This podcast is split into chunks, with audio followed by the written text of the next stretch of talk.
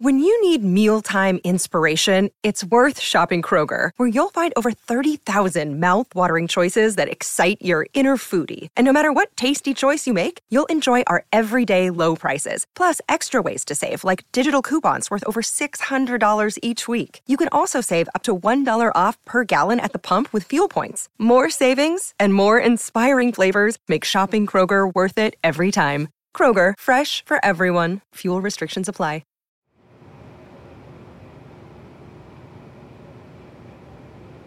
Let's take a moment to ground ourselves and to connect ourselves to this physical space where we are. And the hope being that we get to this space that is safe for us, also safe for anything or anyone that wants to join us. We're going to declare our intentions.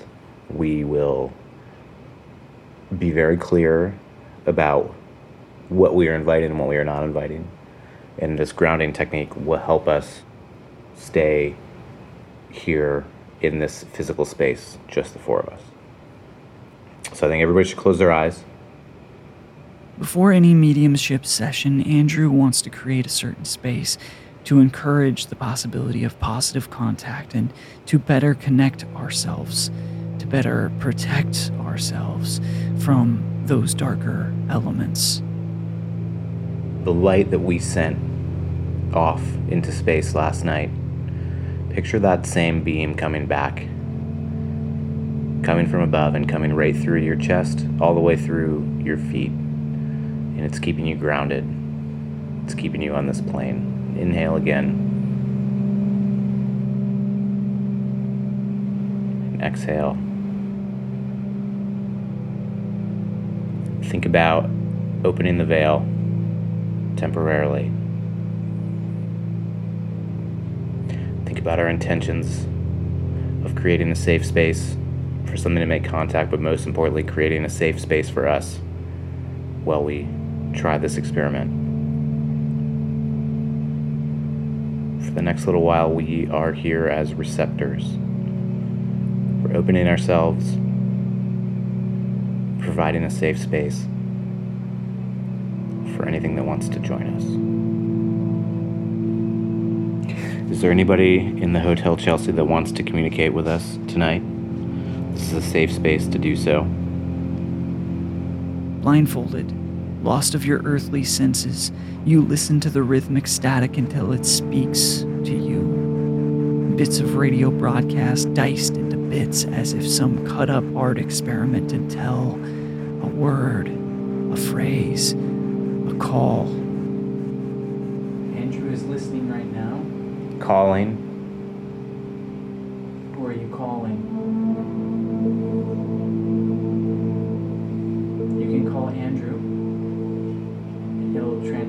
Message to us. Can you tell us a little bit about where you're at right now?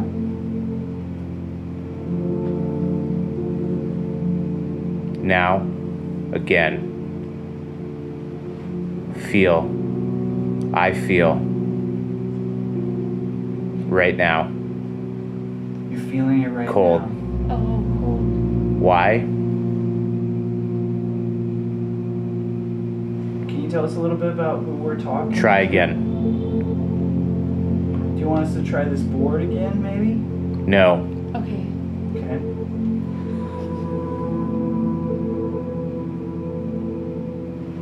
It is very hard to communicate through these methods, and it may, it's probably new for you. you Will you? Again, believe.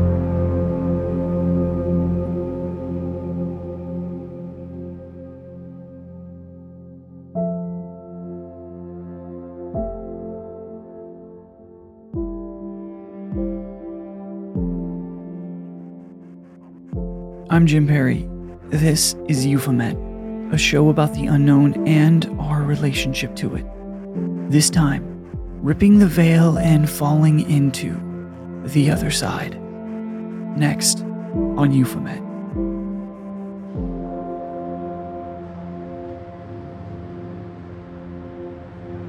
This part of town has always held host to those looking for it. More reasons to believe, more chances to feel it. Like some vortex pulling in artists, writers, and thinkers, Hotel Chelsea in Manhattan has been a weird place for a very long time. Its residents and guests, luminary too many to mention, who through life and death helped shape post war culture into a murky bohemia in the image of the Chelsea's Victorian bones. Andrew Juhl is the publisher of a paranormal zine called Strange Days, and he doesn't hide the intentionality of tonight's event in such a space. In this part of town, for as with the artists follow the occultists, the weirdos finding lights in the night. New Thought, the Fortean Society, John Keel, Long John Nebel, the Council of Nine, all of which gained attention here in this very hotel and nearby streets. Tonight, Andrew hosts a tribute to these strange bedfellows, these dark pioneers, in which are only separated by time, a veil lifted in memoriam. But for Andrew, becoming such a Fortean began many years ago. So, about six months before I was born, my parents bought this old farmhouse in this in this small rural town my mom was pregnant with me. Um, it was my dad, my mom, and my older brother, who's about four and a half years older than me. And they moved into this farmhouse, and it was it was like a pretty typical midwestern little you know house for a smaller smaller family. Almost immediately after moving in, I mean, I, not even almost, the day they were moving in, activity started, and they it, it never stopped until we moved out six or seven years later. Um, before I was born, my parents and my brother were experiencing what I feel like I can say with near certainty was paranormal activity. It's, and I know that it's hard to be certain about anything like that because it was my family and because it was an environment that I was in and I was there. I can pretty much say with certainty that this house that we lived in was was haunted. We all experienced things there. Some of the stories that my, my mom has told me is there the bedroom that was my parents' bedroom, but my parents split eventually, so it ended up just being my mom and my brother and I. So my the, my mom's bedroom was off to one side of the house, and the kitchen and the bathroom were on the other side of the house and then upstairs was one big room that was my brother and I's bedroom. We shared it. And my mom would often wake up in the middle of the night hearing running water. At first, she thought it was plumbing. She was hearing water running through the pipes in the plumbing in the house. It was an old house.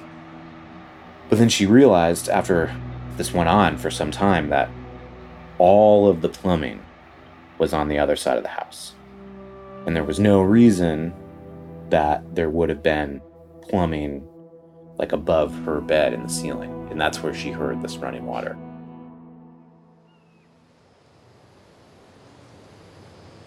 There was a story that when when they were moving in, when my parents were moving in, there was like they had a friend that maybe, maybe my uncle was helping my dad move some of the larger furniture in because my mom was pregnant, and they were all inside. They like sat down refrigerators and then they all went outside. And as soon as they stepped outside, there was like a thunderous bang from inside the house. It startled them, and my mom said her assumption was that the refrigerator that they just had moved in was not balanced and somehow tipped over and made this really, really loud thud. And they went in, and no- nothing, or it would, nothing had changed, but it was way too loud of a sound to just be nothing. I mean, they all heard it there was uh, a time when she would hear music that sounded like it was coming out of a, a Victrola coming from my brother and I's bedroom upstairs in the middle of the night. And she would hear like the murmur sounds of like people talking. Like she, she basically said it sounded like there was a party happening in our bedroom. You know, my I'm two or three and my brother's six or seven. So she goes up there and we're sound asleep, and there's, of course, nothing there. And this happened several times. She would hear this like scratchy Victrola.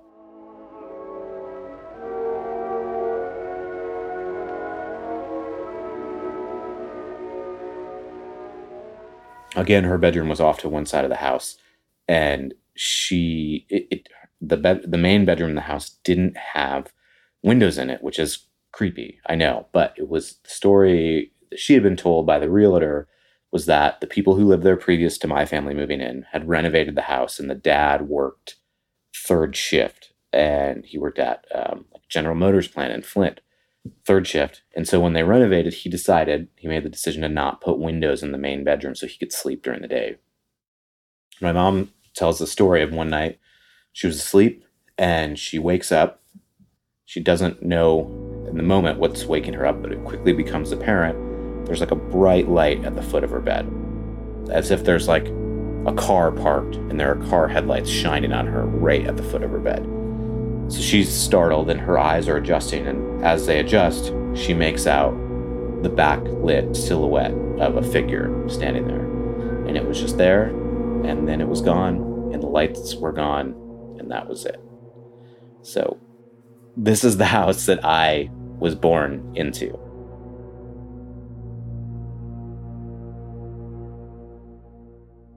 I have a hard time putting my earliest memories in chronological order. But what I think is, if not my earliest memory, certainly one of my earliest memories, I was sitting on the couch. My brother was at school. I wasn't old enough to be in school yet. I was watching cartoons. My mom was having a nap. She was single mom life, you know. She was like having a nap. Her bedroom was right next to the living room where I was watching cartoons, and I, the couch is on the east wall of the house, and it's facing the west wall.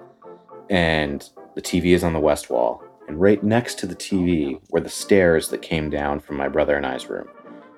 That's the only staircase that went up there. So I'm sitting on the couch and I'm looking at the TV, but I'm also looking directly at where the stairs come come out.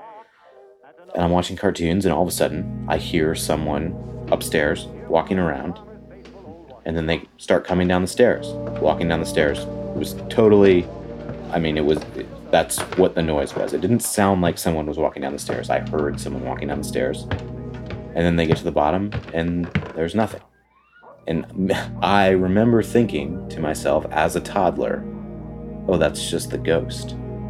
Because I I think my brother had told me first that, that there was weird stuff happening in the house. And I don't even know if I knew what that meant, that we had a ghost that lived there. But I guess I knew enough to make that make sense in my brain and to justify what I had heard. So, yeah, that's that's the house I grew up in, and I just don't think there was ever any chance of me not being a weirdo after that.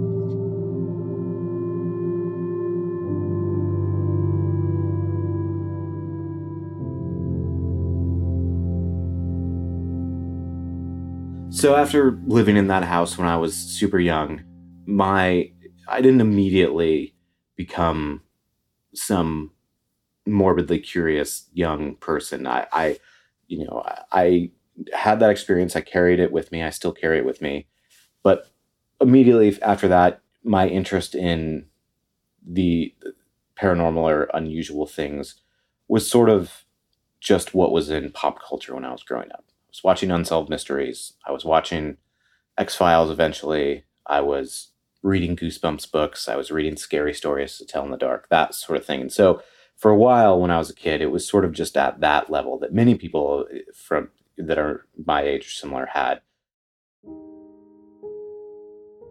When I got a little bit older and a little bit more freedom, I started to I started to, my my interest started to peak a little bit more. And so specifically in high school, you know, around the time where you can drive and you can go check out the local cemetery after dark, that sort of thing. And that grew into eventually when I moved out of my parents' house to go to school, about an hour away from where I grew up, I met some other people who had interests in the same things, and we sort of started ghost hunting. And I'm saying that with air quotes because we didn't really know what we were doing. We had like an infrared thermometer that we would carry around. I had a digital camera, we had a voice recorder, we would just like research these places. There was this amazing website when I was in my late teens, early 20s that I would use. It was a Rolodex of all folklore haunted places all across mid Michigan. So we would just hit those up. So for a long time, it was just, you know, something that I did for fun every now and then. If, if my friends were into it, if I was hanging out with the right crowd that wanted to go do something like that.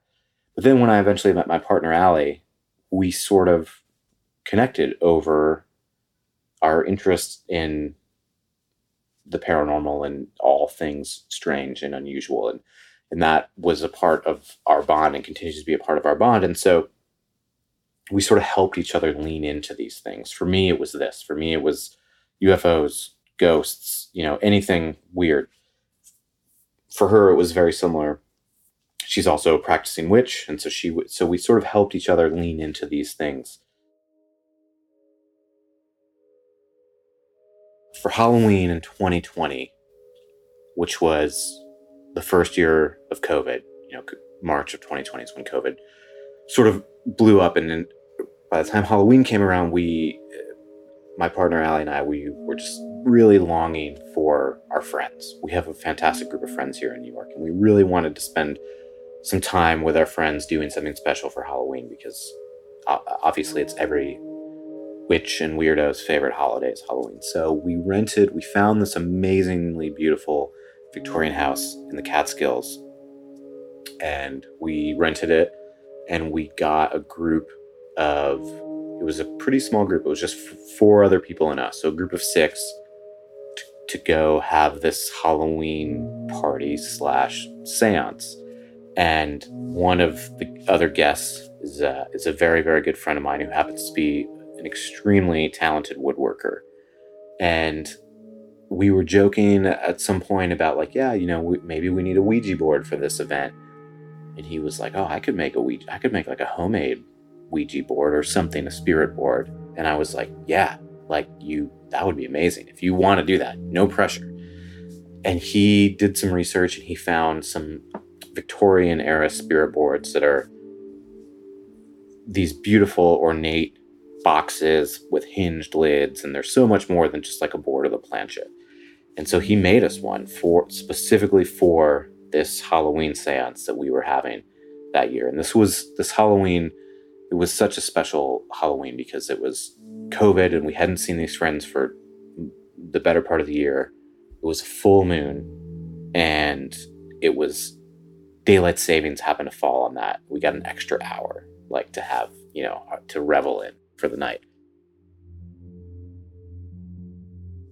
We have a party and we cook this amazing meal and we have a seance and we use his board and I had brought some of my equipment, K2 meter and IR cameras and stuff, and we kind of uh, voice recorder. We kind of set all this stuff up and Allie, my partner, she created a circle for us to be safe in so everybody could knew that we were grounded and that we were safe. And then we tried to make contact. And I had done some research for the area, and there were a couple of deaths on the property that we were in and around. And so that was who we tried to contact. And it was pretty quiet, but after a little while of us sort of getting deeper and deeper into this, it felt like the house woke up. Just noises that weren't there before, creaks and like groans. It just felt like we, it just felt like the house had just woken up and we didn't even realize that it hadn't been awake the whole time we were there.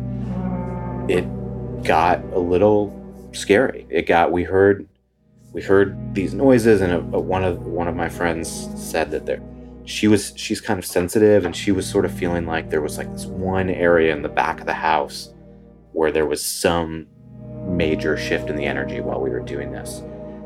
And then we heard a noise that sounded like to me it sounded like someone who wasn't in our group letting out a deep deep exhale.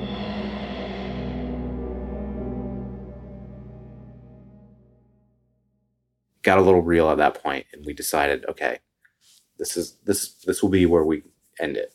And this, you know, us trying to make contact. So we came back, came back to Earth, and we cleaned up and decided to go to bed. It was pretty late. And then that whole night, it just sounded like the house was alive. It was we were there were just we it was our third night there. We were hearing noises that we hadn't heard any any of the other two nights. Just as I said, it's hard to explain, but it's just these noises that had they been happening the whole time, I would have just chalked it up to being an old Victorian house. They hadn't been. They only started once we sort of parted the veil. And I kept hearing it sounded like one of our friends was like going downstairs and coming back up and going downstairs and coming back up. And in the morning I mentioned it. He was like, I, I didn't leave my bed the whole night. Like, what are you talking about? And I was like, no, I heard you. I could specifically hear your bare feet on the hardwood floor is like rubbing. He was like, no, I didn't, you were up before me. I never got up. And it was just, we had very clearly woken something up. And I really do think it was in part to this amazing spirit board that our friend had made us, this beautiful, beautiful board that now that he gifted to us and, and now is one of the one of the tools at our disposal.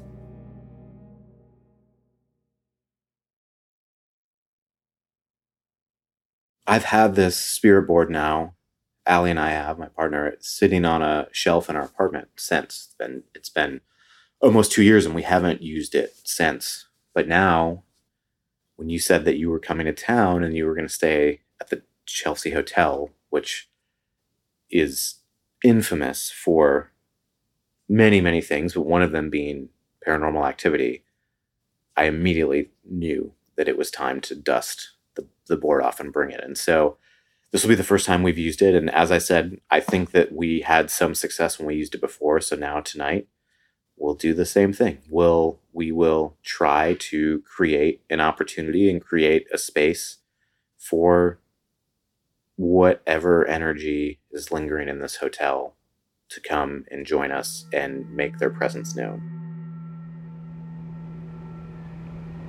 I'm here with Andrew Juhl and some friends, and as if a memory of Midtown come again, we set candles before positioning the spirit board dead center. We anticipate what these walls may say at nightfall during our seance. There has been a lot of change happening in this building. I imagine if there was a spirit or energy residing here, this amount of change would have some implications and some effects on your world.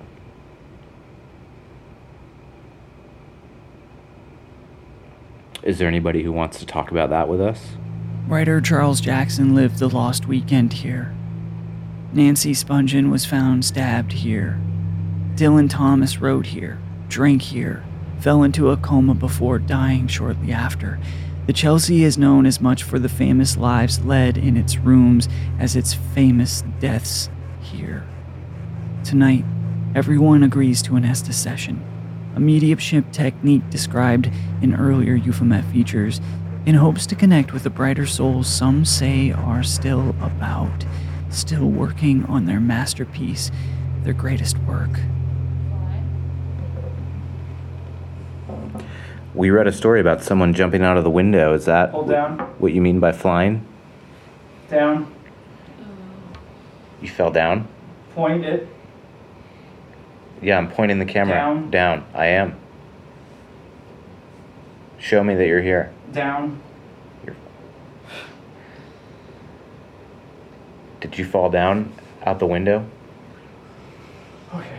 I was like down in like five different voices. When you started to say fly, we so we sort of asked about the story we heard of someone jumping out the window, and then you kept saying down.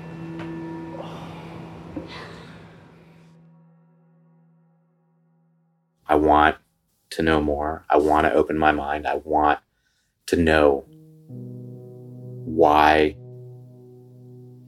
there are houses and spaces that appear to be haunted. Why, why, you know, what is it? What is this energy? I, I just, my mind is just ready to absorb any anything that wants to come out of these experiences. And I think it's important not only as a human to to allow that growth and to recognize and try to understand our place in the greater scheme of things, but I also think it's important specifically in a place like the Chelsea Hotel because there are so many stories here. This is such a an interesting place. And like all of New York City, it's ever changing. And it, it's it, when a place like this gets renovated and the, the slate sort of gets wiped clean doesn't it just make you wonder where all the energy that was there goes? And so i think it's important to give that energy the opportunity and the chance and, and the safe space to do whatever it wants to do maybe it doesn't want to make contact with us maybe it wants to you know tell us its life story. Maybe it doesn't even know that we're here. But I think that as a paranormal investigator, it's part of the job or part of the duty to create the opportunity for that safe space.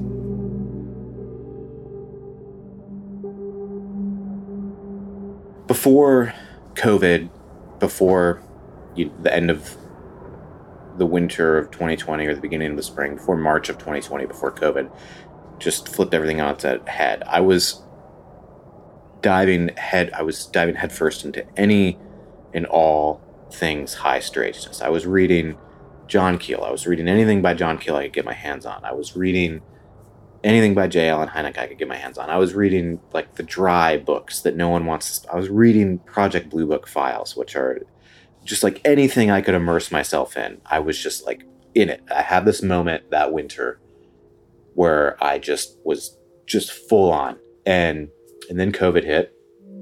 And I realized that after some time of, of being off work and being of, of being isolated in, in our apartment, I realized it was a prime opportunity to do something creative to, to figure out an outlet. I needed to, i needed to figure out some sort of outlet not specifically for the high strangeness stuff but just for my sanity being being in a small brooklyn apartment during those months.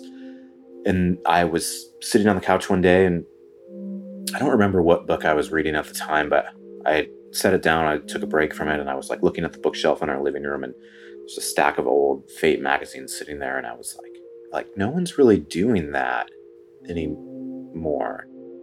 People are writing books and people are, they have podcasts and they're sharing stories in that way, but no one is taking stories as they happen and putting them out in a printed form like that. So I just had the idea to sit down and try to make a, a small little zine in the, in that manner. So I sat down on the computer, thought I was going to spend two hours. Eight hours later, I was like, okay, I guess this is something, and I had written volume one.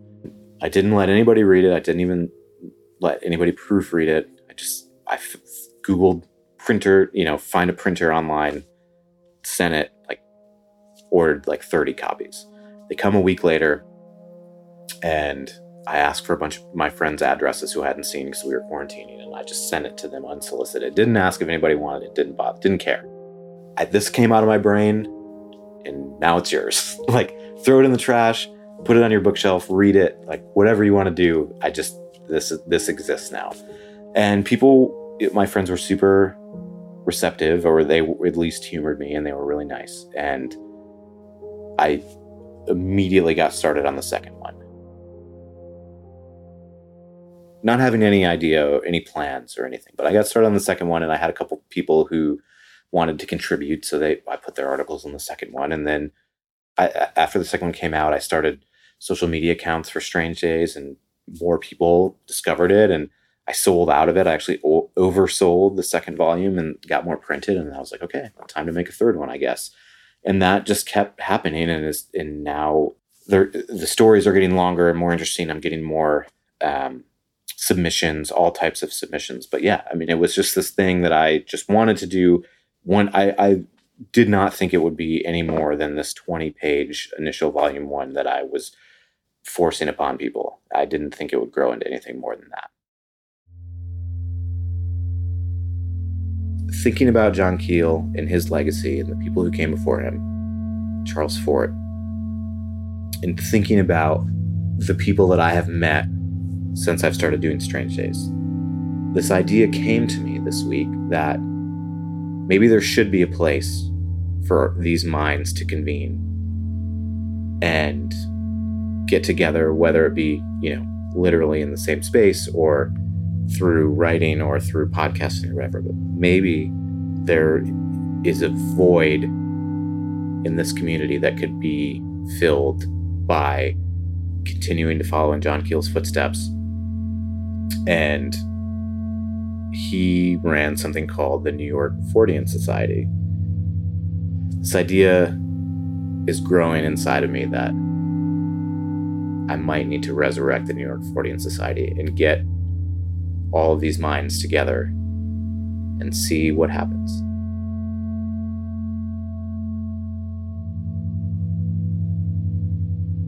All right, let's let's close our eyes. Take a deep breath in. Think about that light that we called down. Let it out. Take another deep breath in. Let it out, and we're going to send that light back up. We're going to release it. We're going to close the veil. We're going to thank those who joined us and those who communicated with us. Thank you for being here. Thank you for being comfortable enough join us in this space. This is where we leave you. The veil is now closed. We've released our light. We will remain grounded. We will leave everything else here.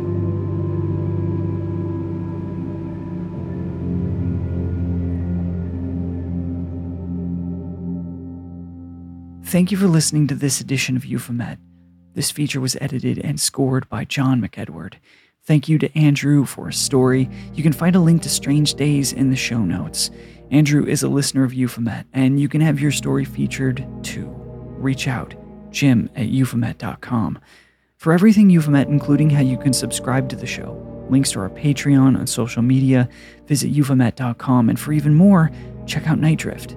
It's our weekly radio broadcast discussing Euphomet and hosting panels on topics at the intersection of society and strange. At Sundays at 5 p.m. Pacific, 8 p.m. Eastern, with replays found on the Euphomet podcast feed. This has been Euphomet. I'm Jim Perry. And until next time, keep looking up.